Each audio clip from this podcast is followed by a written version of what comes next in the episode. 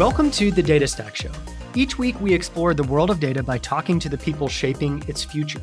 You'll learn about new data technology and trends and how data teams and processes are run at top companies. The Data Stack Show is brought to you by RudderStack, the CDP for developers. You can learn more at rudderstack.com. Welcome back to the Data Stack Show, where you get information on all things data from me and Costas. We have an exciting guest today, Jakub from Deepnote. Costas, I'm really interested in asking Jakub about notebooks in general. I mean, we've talked about the sort of ML ecosystem some, and we've talked a lot about analytics on the show, but I don't know if we've ever had sort of a basic, you know, 101 on notebooks, right? And talked about where they came from, what they're used for um, and why there are you know multiple options sort of emerging, including Deepnote in the notebook space. So that's what I'm going to ask about. I want the 101 and some history on notebooks because I don't think we've talked about that yet.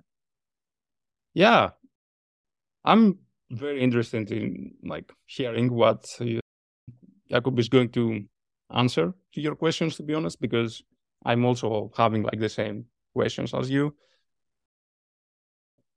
But I'd love also like to get a little bit more into the let's say what's the relationship of like the notebook compared like to other paradigms that we have uh, in writing code and engineering mm. right? Like we have IDEs we have Excel right? Like the spreadsheet model.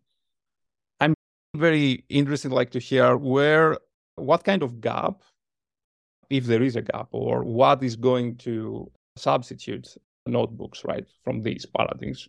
That's one thing. And the other thing is, you know, like notebooks have been like the more like commonly used among data scientists, ML engineers, AI scientists, right? So it would be interesting to hear from him about all these AI craziness that is happening right now, like how it has been, let's say, supported by notebooks, right? So that's what I have in my mind. And as always, I'm pretty sure that like more questions will come out. So let's go and talk with him. Well, let's do it. Jakub, welcome to the Data Stack Show. We are so excited to talk about all sorts of things notebooks, AI. I mean, we're going to cover a lot of stuff. Uh, so thanks for giving us some of your time. Hey, Eric, thanks for having me. All right. Well, we always start with your background and kind of what you're doing today. So tell us how you got into data and then how you started Deepnote. Sure. So my background is primarily in in developer tooling. This is something that I have been doing as long as I can remember. Uh, and there was something always very magical about building tools for other builders. And naturally, if you are a software engineer, you get very drawn to this concept of building tools for other engineers. Mm. And I've been doing this for quite some time and on, on in many different areas, in many different setups. I've been doing a lot of research in the space. I, I spent a lot of time in human computer interaction research. I studied the usability of programming languages, but I also spent a lot of time in the in the area of machine learning what are the things that we could do there, both on that, let's call it the interface level, as a user of those models, but also as a as someone who is training those models and the tooling that can help you out with that. So that's my primary background, but I also spent, yeah, just the idea of building building tools is very connected to the idea of building products in general. So my background also touches some of that UI and design areas, something that you pretty much have to do if you are, you know, at least somewhat serious about human computer interaction. Yeah, very cool. And what what led you to starting Deepnote? What was the can you maybe even just describe sort of the moment where you said, okay, I'm going to build this tool set? I think I actually can. I, I was thinking about this and I realized there, there was a moment where I saw Jupyter for the first time. And this was very much an academic setting. This might have been back in 2015, 2016, sometime around that area. And I used to be walking the floor of computer lab- laboratory back in Cambridge. And I would be looking at what all the other people are doing. And there used to be this interface, these early versions of Jupyter that you would see more and more often on on the screens. And yeah. it's like one of those things that for at the beginning you don't really understand. Like, hey, like this doesn't look very modern. It looks a bit clunky. You try to install it on your own computer and you realize that that's not easy at all. You actually have to go to, through quite a lot of uh, steps before you even yeah. manage to run this. And even if you manage to run this, it kind of looks like a software that was built a long time ago, like in the past. But despite all of these things, and you know all the things that are always connected with early versions of something, such as stability, you could see it just growing. And there was a group of people who really loved to use Jupyter. The interesting part begins where there was also a group that absolutely hated Jupyter. and you would often have these like these two groups of people in very close proximity like especially if you are if you had anything to do with machine learning because yeah. machine learning by itself combines this combines these two, two different ways of thinking about software like the idea of exploratory programming versus the idea of software engineering mm. and suddenly if people are looking at the same problem for different less or through different methodologies they might not really agree on like what's the best approach on how to build things. So this yeah. was my first introduction to Jupyter, and as a result, the first introduction to notebooks. Yeah, absolutely. And just so we can level set, just give us a quick overview. I want to go back and talk about notebooks in general, but just give us a quick overview of what Deepnote does. So we are all probably familiar with traditional IDEs, traditional code editors, where you open up your favorite one. You know, it could be VS Code, it could be PyCharm, it can be you know, plenty of others uh, out there. And usually spend time writing and reading code. And it's purely a code, it's, it's an interface purely for editing code. But when it comes to notebooks, they introduce something new. They introduce this idea of mixing both text and and code in the same document. This was pretty much the first version of Jupyter that said, hey, why don't we also add Markdown to, to Python? It might be pretty useful for situations where I want to describe what is happening in, mm. in that code. And turns out, as you are either training models or you're running some analysis, it's very helpful to add more context than what just you know, the, the Python comments allow you to do. So that's the idea behind behind the notebooks as an interface, the place where you can combine both text and code. There are some philosophical backgrounds to this. You know, there's this, this whole idea of literate programming where this existed quite a while ago, but not in the same context. Like literate programming used to talk about description, of what is happening. Notebook tried to actually put it next step to the next step, the next level where you would actually bake it like pretty much like the the textual elements of the notebook would be probably as at least as important, sometimes even more important than the code itself. And this was the idea that we got really excited about because turns out this is a type of interface that allows you to bring much wider audience to the tool itself. It's no longer as scary.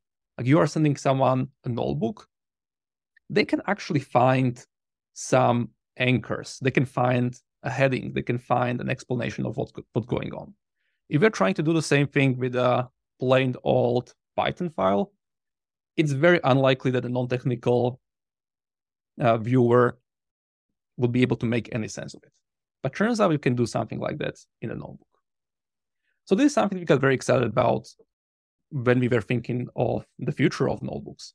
And well, we were not quite happy with the current state of the art that we are seeing. And we're also not happy that there were only two types of only two types of cells. Why there couldn't be more? Like why do we have to just work with Python? Why do we have to work just with Markdown when there are so many other different building blocks that actually go into our day-to-day work?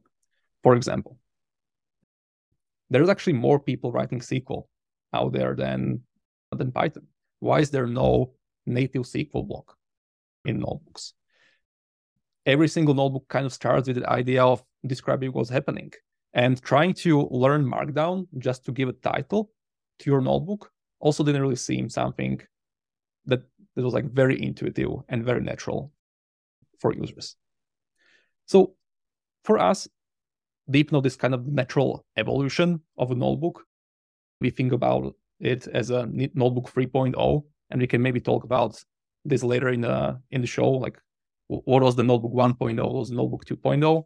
But the, yeah, the way how we think about Deepnote is this next generation of a notebook interface that's very easy to get started with, something that's naturally intuitive, something that should be as easy to understand as a spreadsheet, but at the same time, something that's really powerful, something that where you can build pretty much anything, where sky is the limit, something that could be really compared all the way to this full fledged, really powerful IDEs. Super interesting. I actually think it'd be I think it'd be helpful if we did talk about Notebook 1.0 and Notebook 2.0 because, you know, I know a lot of our listeners are probably familiar with doing some sort of work in a notebook environment. But there are also probably some who are less familiar. So I know early on, the idea of a notebook, of course, included sort of the ability to write Markdown and subscribe. And so it combines sort of text and code. But obviously, there's other functionality around, you know, cells and, and running different parts individually as opposed to just executing a single, you know, a single chunk of Python code. So yeah. just give us a description of 1.0 and 2.0. So depending of depending how far do we want to go back. But let's say that the first versions of a notebook started to appear sometime in the late 80s. Like you would have this concept, you would have this thing called Mathematica. And not that many people used it, primarily because this was a very specific tool targeted at very specific audience, primarily people who were doing math, statistics, kind of like more of an academic type of work. And it was actually the first, the whole gen- first generation of notebooks that were catering this very academic audience of mathematics, statistics, physics. And we would talk about Mathematica, MathCAD, Maple, these types of tools. And this is how it pretty much stayed for the next 20 years. Still like very niche tools tool that didn't really make much noise in other areas until let's say early 2010s with the first release of the visual part of IPython notebook. So IPython as a tool has been has existed even earlier, but I think it was like version 0.12 or something like that, which added like not even a major version, right? That added this visual interface that you could connect through your browser and instead of you typing in all the python commands in your terminal you would actually go to localhost 8888 in your browser and there would be this like very basic interface where you could be writing python in a nice text area. And this somehow changed the game. Suddenly this really is made the idea, the concept of a notebook when like going from like small niche to a much wider audience. And at the beginning, yes, like it stayed mostly in the academic setup. That's where at the end of the day, Jupyter, that's where the Jupyter is coming from. But over time, we started to see this appearing more and more often in industry as people were taking what they've learned during their during their studies and actually applying this in their in their jobs.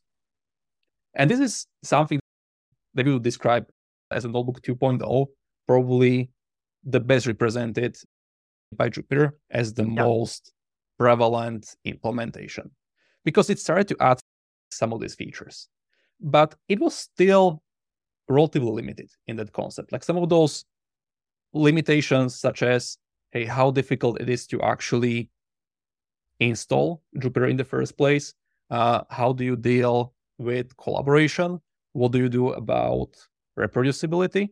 And also just the limitation to these two basic building blocks, Python and Markdown, kind of made Jupyter never really escape that, let's call it a data scientist or data analyst type of crowd.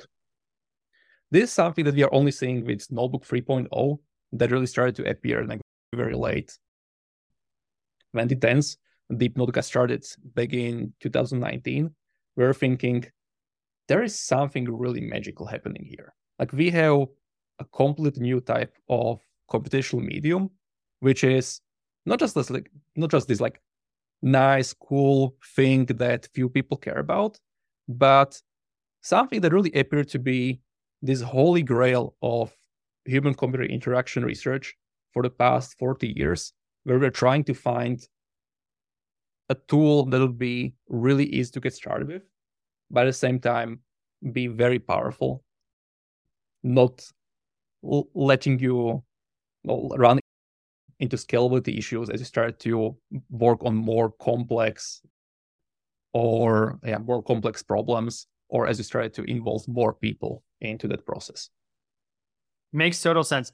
Let's dig in on collaboration a little bit because I know that when you think about, again, like a lot of ML work, a lot of you know notebook workflows rely on some level of local development, right? And so you're, you know, you're running a lot of things locally on your machine, which obviously makes collaboration difficult, or at a minimum requires you to implement you know different processes that you know you have to run every time that you want to like push your work test your work or pull down you know other people's work. Can you describe some of the specific pain points there? And then you know what does actually being able to collaborate in a notebook look like? And what does that unlock and who does it unlock it for? Sorry there are like tons of questions there. Hmm. But yeah let's just start with what are the collaboration limitations with you know say notebook 2.0 this was very interesting for us to see because we were looking at notebooks and thinking wow we finally have something that can be used by anyone in your organization. Not just that you know small number of, data scientists sitting in a corner but actually something that can be shared with anyone in in your organization, whether these are product managers or you know, VP of finance or C-level executives. So we came to to these hardcore Jupyter users and said, I know the problem that you are feeling, it's collaboration, right? And they would look at us and just say, What are you talking about? What collaboration? I absolutely do not want to have anything to do with collaboration. That's yeah. an anti-pattern. Please stay away from me and this didn't really make sense right because you are you're working in the setup where you absolutely hate the fact that you open up a notebook you query your warehouse you run some models but at the end of the day it's not like sitting on your laptop forever like you need to share it with someone at, at some point like someone asked you a question and i want to give them the answer and having to suddenly open up a completely new tool where this would be PowerPoint and it would be like taking of your of your graphs or findings or just like sending this one off through through email. Like we we were very surprised that this is not something that already existed.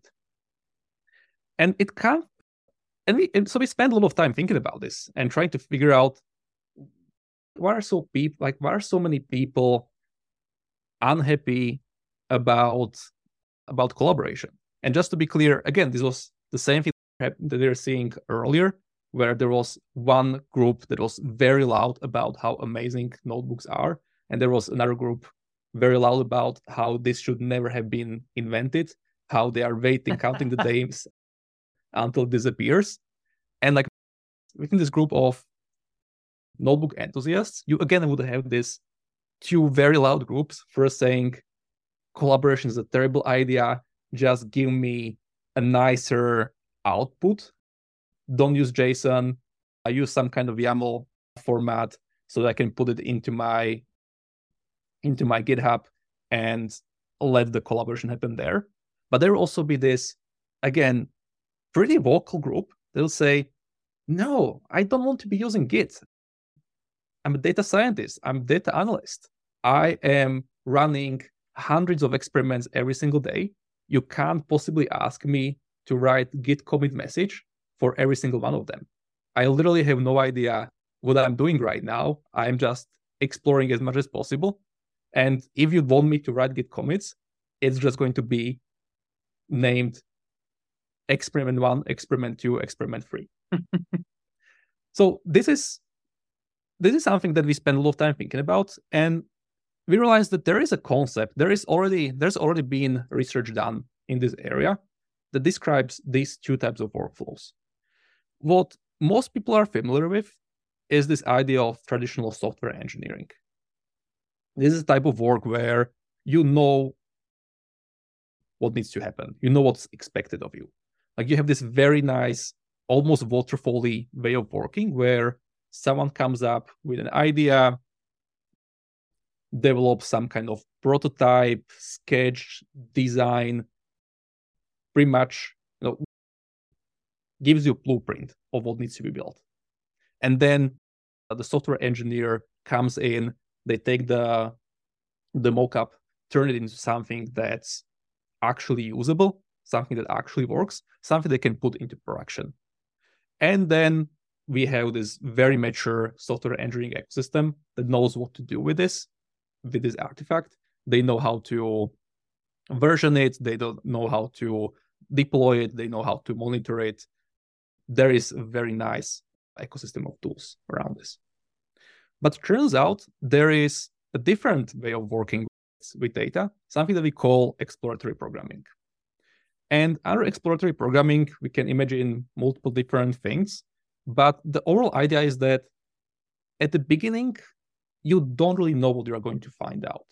Like you don't have any kind of blueprint.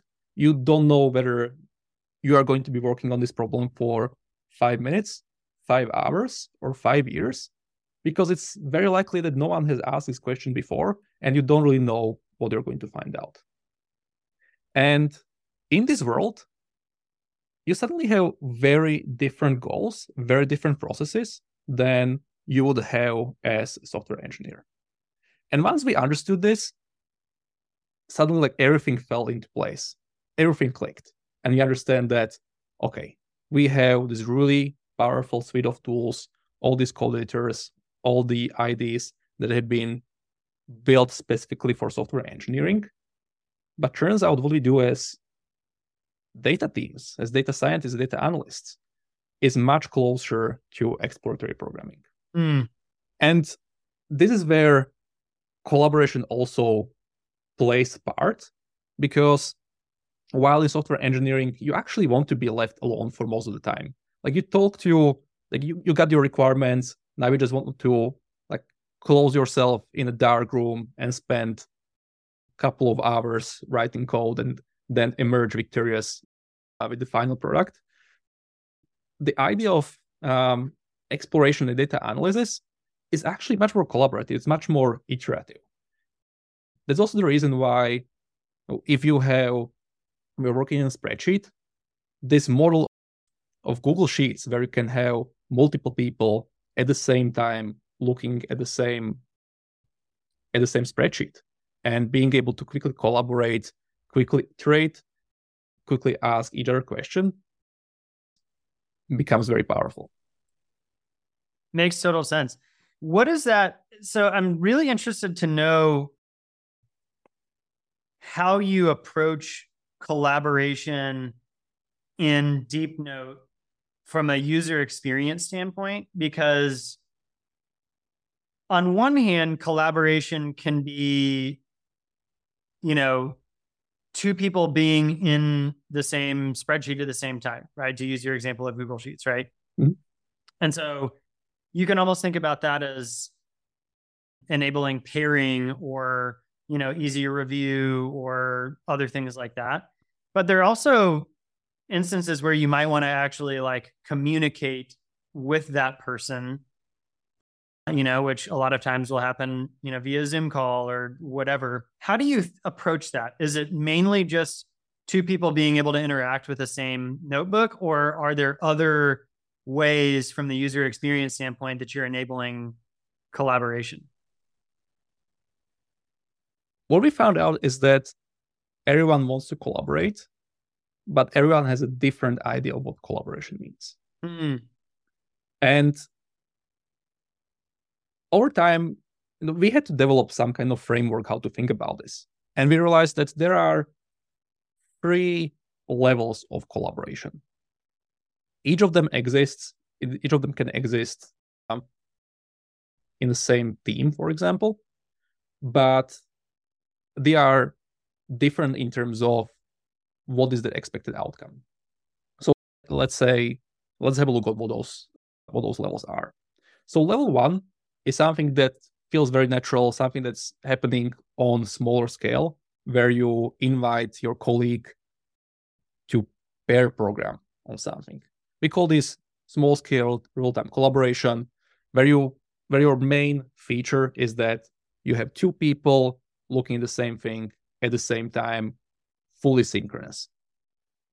This is where you know, a lot of research goes into this collaboration capabilities and synchronization algorithms, everything that allows you to be to even like collaborate on that line level as two people are trying to type the same thing at the same time because both of you spotted the same typo in in your query.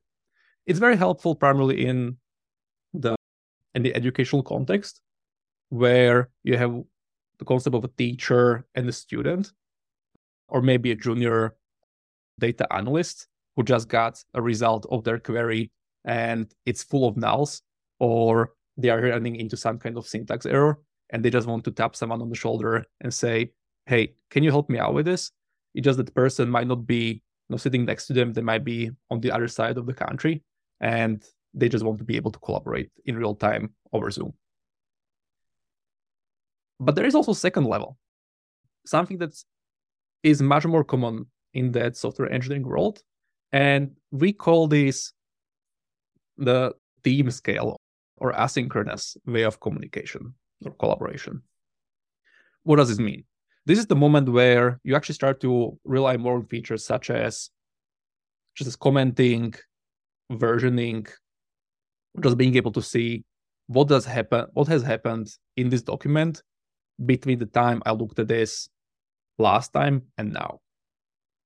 Git is really good at this because you can go and manage collaboration team in team scale you don't really need to have all 5, 10, 15 people in the same room at the same time to understand what's happening. They can all be working on this somewhat asynchronously through just leaving comments, leaving feedback, and being able to version their code. And there is a third level of collaboration that we found out is very is very common primarily in data teams, and that's the idea of organizational collaboration. This is the moment where you have larger teams and you would have a data team that's sitting in New York and then you have a data team that's sitting in Singapore. And suddenly your primary concerns around collaboration are not about real time synchronization. You don't really care as much about about comments. What you really care about is whether you can even find work that someone else has been uh, working on. So the concept of putting notebooks into catalog, into some kind of folders, having a very powerful search to even discover what has been what's been happening becomes the primary concern. And once you start thinking about the collaboration of these three distinct levels, you can start reason about this a bit better and understand what kind of yeah what kind of user you are targeting with this specific feature. That's very interesting, and it's really made me think about like collaboration inside like the organization. And I have a question that might also like relate a little bit with uh, like the different types of programming that you mm-hmm. mentioned. Mm-hmm. But how does like collaboration work when we have teams that need to collaborate that they are not using the same tools, right? As you said, like there is this exploratory programming concept, which is very natural when you're working with data. And it's almost, let's say, the opposite of like how a software engineer works, right? Where you have an algorithm, you have something very deterministic, you have a sequence of like steps. And of course, it might sound like very simplistic how we describe it right now, but this simplicity like gives rise to a lot of complexity in terms of the tooling, right? Like we have IDs uh, that the mm-hmm. developers are using, we have Git, we have like all these things. And no matter what, like when at some point the let's say the data scientist like finishes her work like on the notebook and we want like to productize or like operationalize like part of this work, right? The engineers will get into the equation and they have their own tools. So how we can bridge the paradigms together so we can enable also this type of like collaboration? I may be biased because I spent the last I don't know how many years working on notebooks and studying notebooks. But one thing that we keep we kept seeing all over again and again was the curse of a data analyst working in with the modern data stack. Mm-hmm. Just the amount of tools that you have to go through from the inception of the idea to, to delivery of some kind of insight is pretty is pretty it's actually pretty wild. There are warehouses out there, there are ETL tools out there, there are exploratory environments, there are dashboards, BI tools, and there are also completely different communication mediums. And mm-hmm. they sometimes would work really nicely with each other, but still means that whoever you are collaborating with needs to have the same set of tools on the other side of the wire. And it's pretty interesting because this wasn't always the case.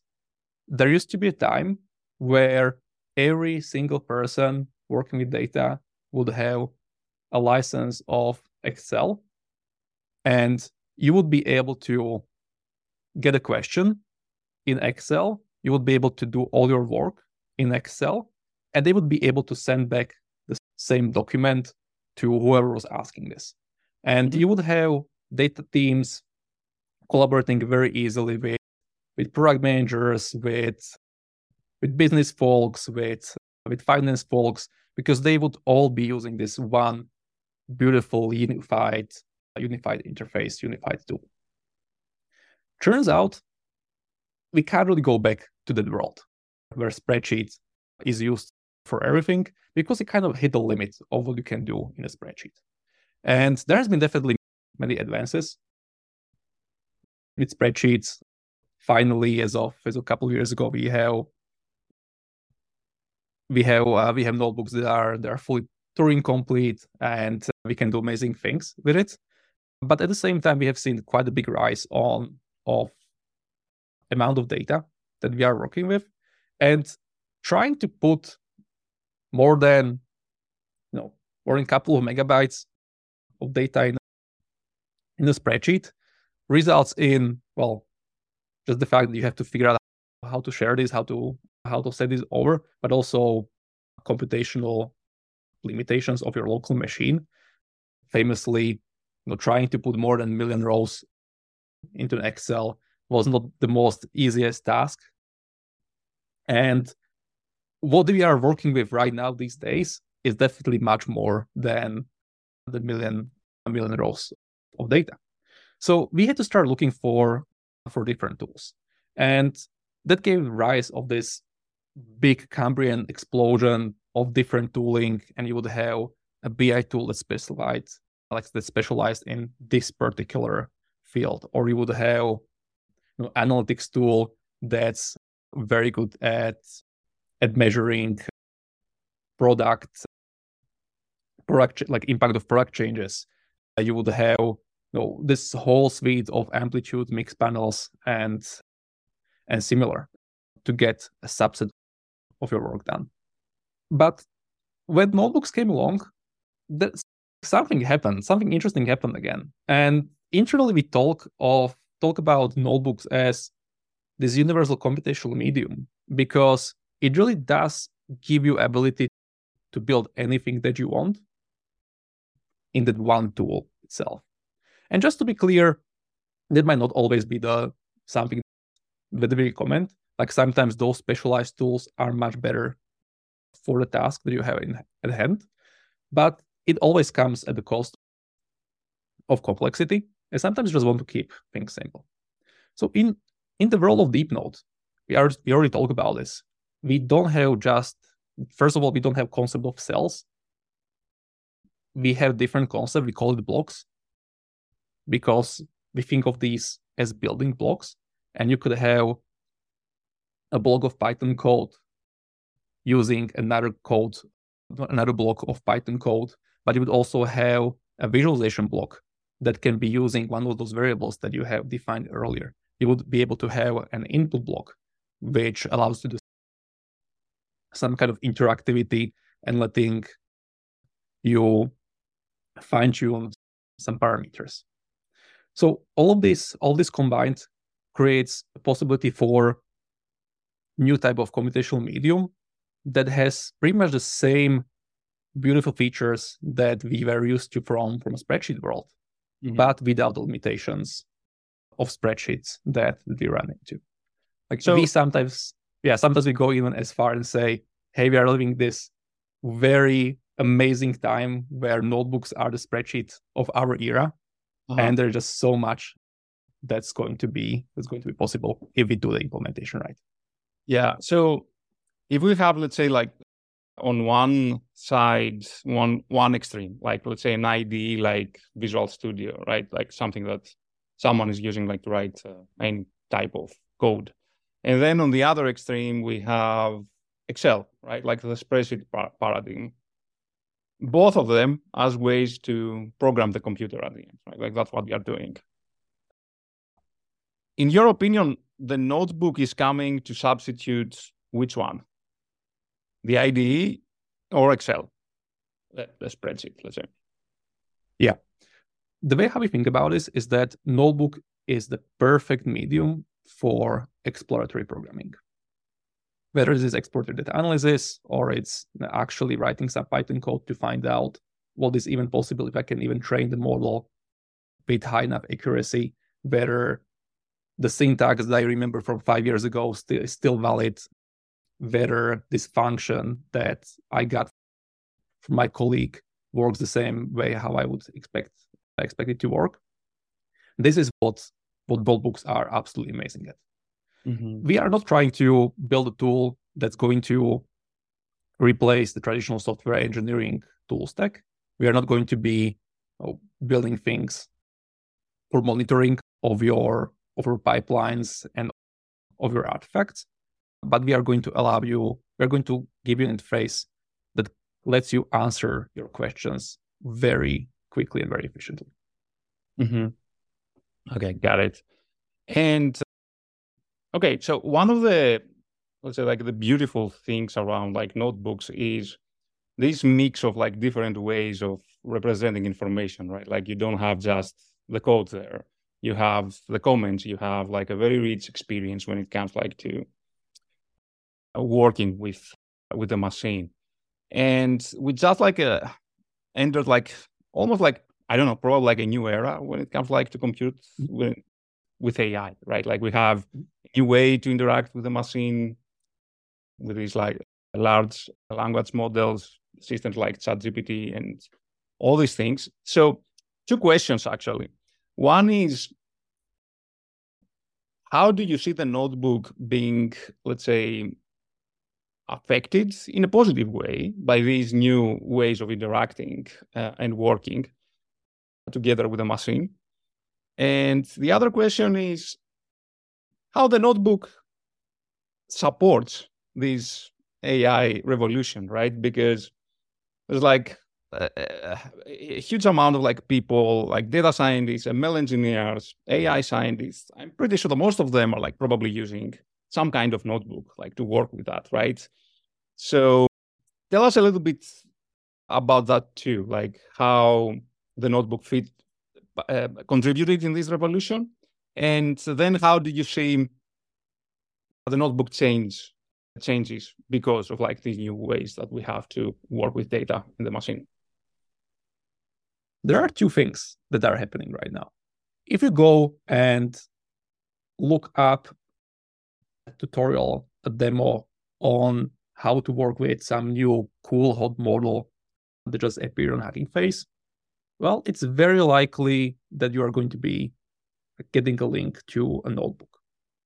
Turns out this is the tool of choice for for training and building those models primarily because primarily because of ability to iterate fast and by the way this is just something that has been always true like we started to see the rise of exploratory pro- programming even in back in the first wave of of ai hype. It was the first time where people started to understand that we might not just the batch processing might not really be enough and we want to have some kind of more interactive computational environment something that allows us to iterate much more quickly.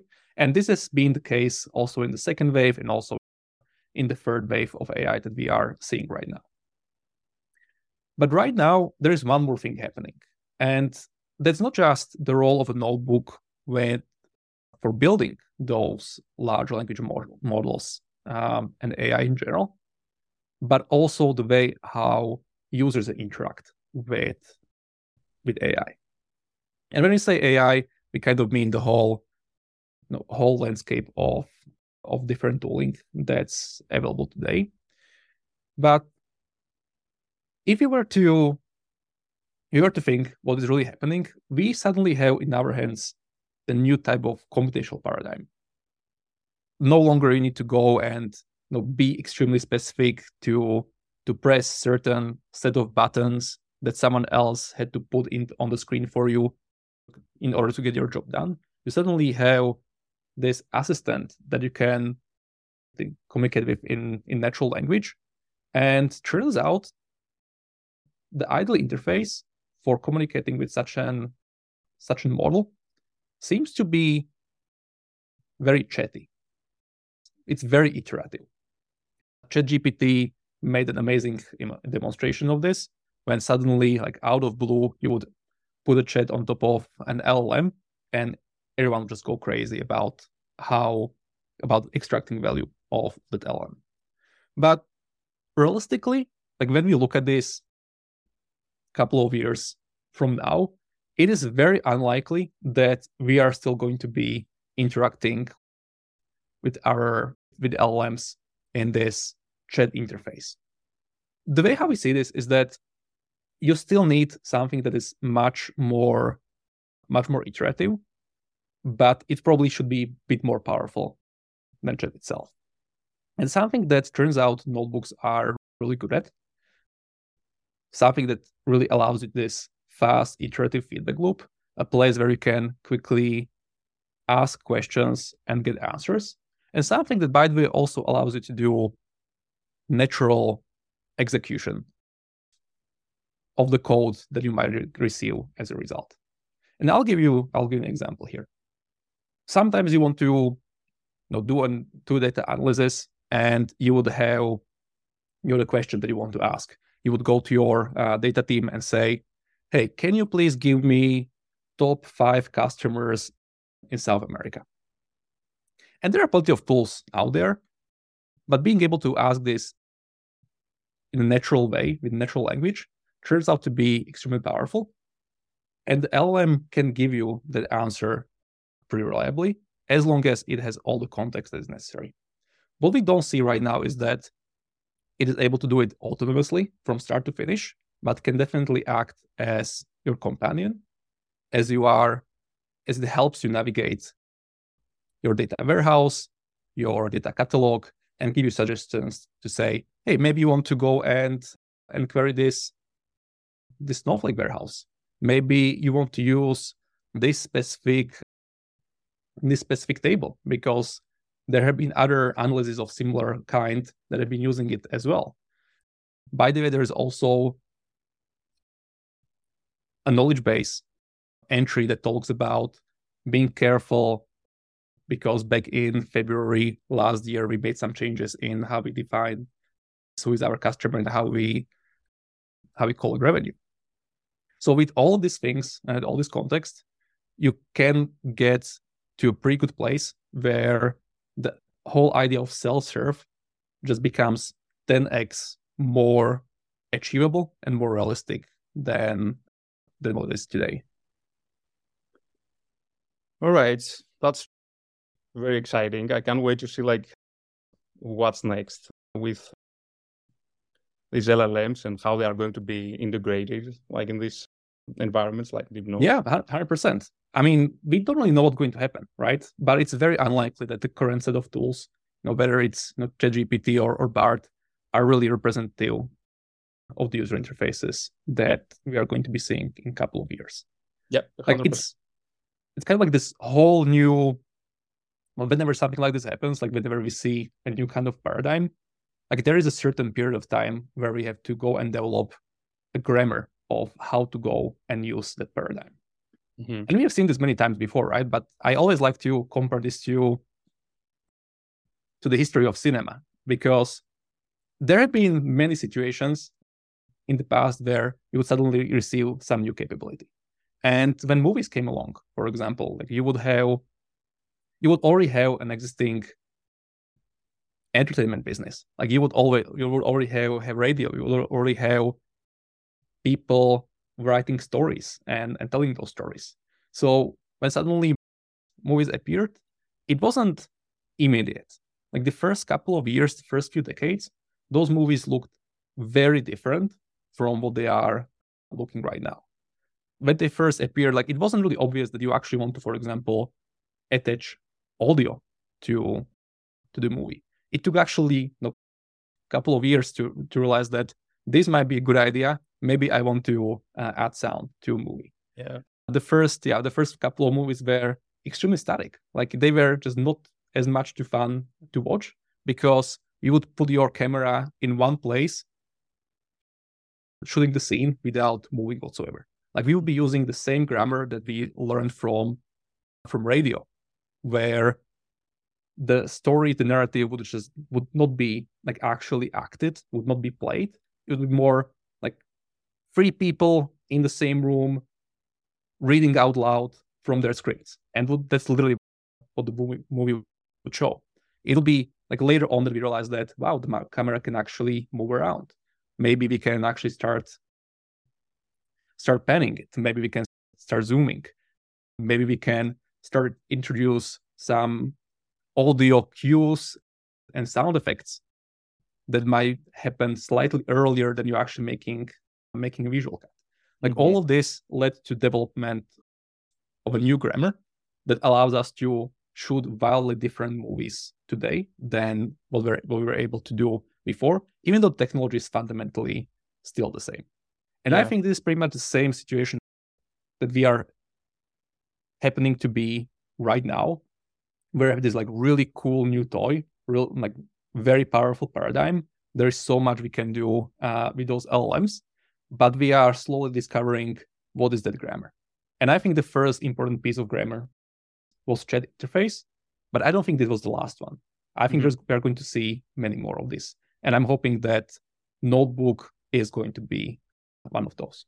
Yeah, makes a lot of sense. And I think like it's an excellent metaphor that you are giving here, like with with entertainment. So one last thing from me, and then I'll give the microphone back to Eric.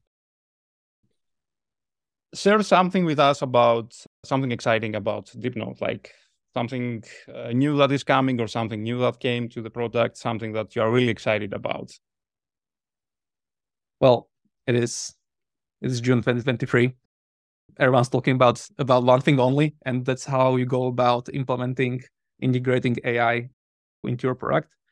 And we we talk about this, and there is a reason to be like to be excited. For us, we see these two two two trends happening where people like to build their their models in a notebook interface, but also trying to see how far we can take this. Deepnote was always about enabling the citizen data scientist, like giving the power of analysis not just to a few people in, in your data team, but to the whole organization.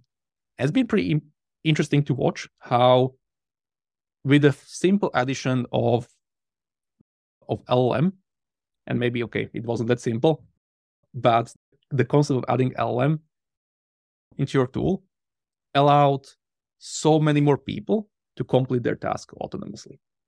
Like we would have a set of tools, like set of tasks they would give out to to our audience for user testing, for just making sure that the Deepnote works correctly.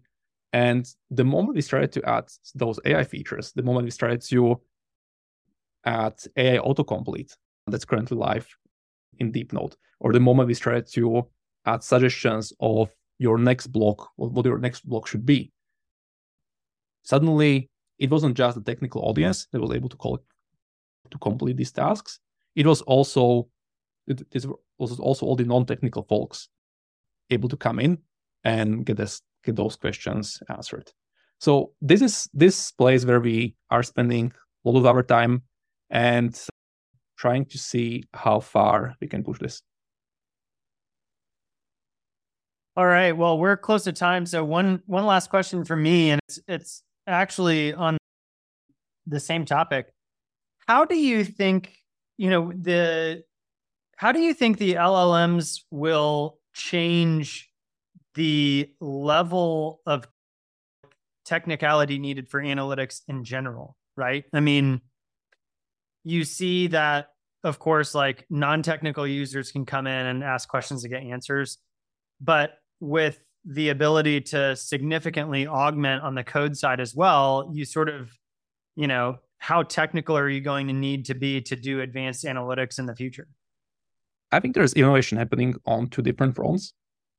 Because on the one hand, you can have more mess in your in your tech stack. You can have more mess in in your data catalog.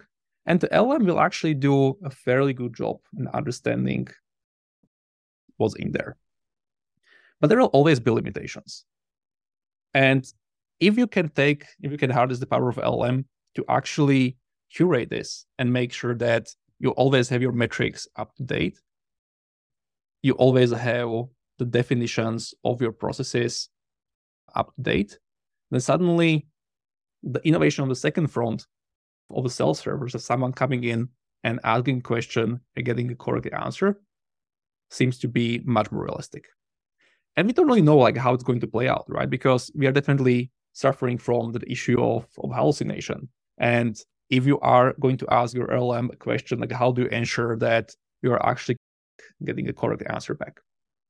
So there is, I do see, if anything, I see the role of of data engineers and people who are maintaining this, maintaining those pipelines and making sure that all the metadata and data catalogs are up to date.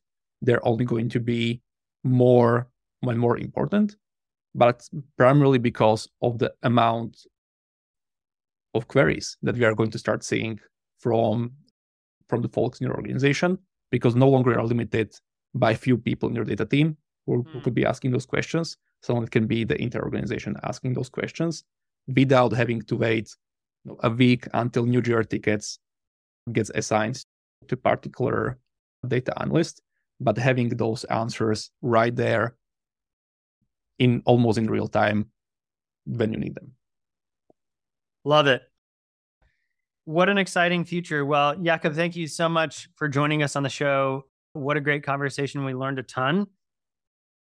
So thanks for joining us. Yeah. Thanks for thanks for inviting me. I really enjoyed this as well.